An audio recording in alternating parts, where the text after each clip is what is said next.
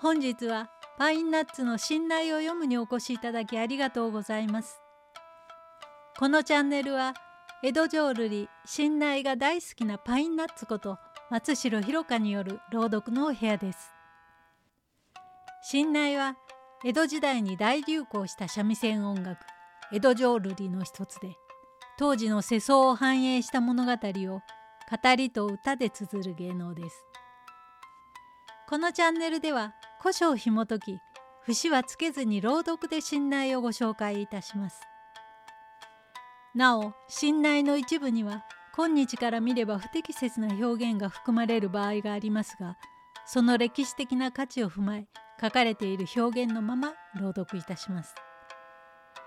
それでは信頼の世界へご一緒しましょう。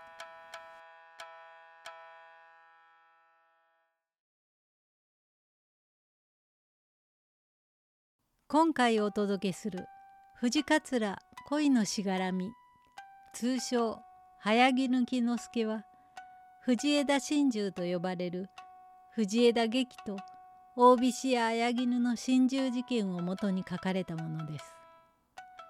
信内では女房のいる藤野屋木之助と花魁菱野屋早絹の物語となっています。どうぞお聞きください。藤桂恋のしがらみ。早木抜之助。城の巻。船団は双葉より芳しく。楠木は双葉より明晰を含むとかや。武士は腹中をいでて腹中を定むるは動かぬ国の教えかと。思えば夢の世の中や。固い言葉は表向き。その内省は柔らかや。情け飽きの流れにも。深い心のあればこそ。花の菱のや早絹に。絡む藤野や木之助が。夕暮れごとの玉ぼこを。人の噂の花川戸恋の架け橋四つでかご肩をそろゆる右衛門坂田が言い染めし吉原と下に繁盛の大門を入り込む人や中野町気さくな茶屋のさじべえが「さあさあ旦那がおいで遊ばしたお連れさんはどう遊ばしなされました?」と機嫌笑顔の女房が奥へ伴い入りにけりさあさあ、かごの衆、旦那がおっしゃる。ささ、一つ。これはありがとうござります。これ、棒組よ。杯では面倒な。いっそ近づきのこれがよい。とぐっと茶碗で引っ掛ける。酒の起源に山吹の花の光に気も勇みご帝様、お世話になりました。旦那様へもよろしく。とひょろひょろ足で帰りける。まがきまがきで引くしゃみに、タレにみしょうとて紅金つきょうぞ。みんなお前へ心中だて。おううれし、おううれし。花さそう、蝶は霞の延べを待つ。日陰の木々は花を待つ。人は情けのよすがらの二つ枕の花を待つ。本に勤めはままならぬ。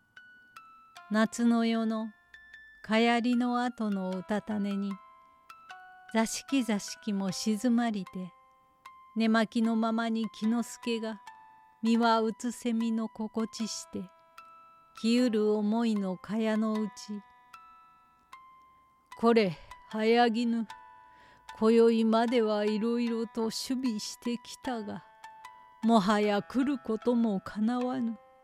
ええそりゃなぜに。はて知れたことさ。常々そなたにも話をく通り親女房友達の意見と義理に責められてこの頃は酒も通らぬ物思いどうした因果なことじゃやら。今宵がそなたの見納め。と顔つくづくと打ち守る。早ぎぬ涙に暮れながら。差し込む尺を押し下げて。聞こえぬことを言わしゃんす。愛染めてから片時も忘るる人でないわいな。お顔のやつれを見るにつけ、お宿の守備はいかがやと、暗示暮らせしかいもなや。無理は男の常なれど、言い訳するは女子だけ。言うて帰らぬことながら、お前に別れて下がらすの、泣く間も生きていらりょうか。押して止めたき朝ごとの別れの無理なお言葉に私が強く逆らわばいなお前のお心も変わらシャンスであろうかとあののもののに紛らして返す思いはいろいとの結んで解けぬ悲しさは人に知られぬ胸の内泣いて明かせし恋の闇焦がるる胸は浅間山会いたい見たいは芋瀬山いつか。新内早木抜き之助城の巻をお届けいたしました。城の巻では木之助は車へ町かごでやってきます。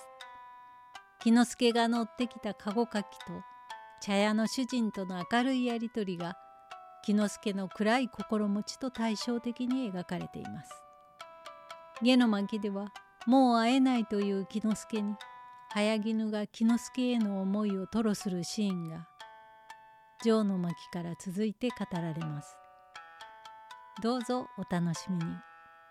おやかましゅうございました。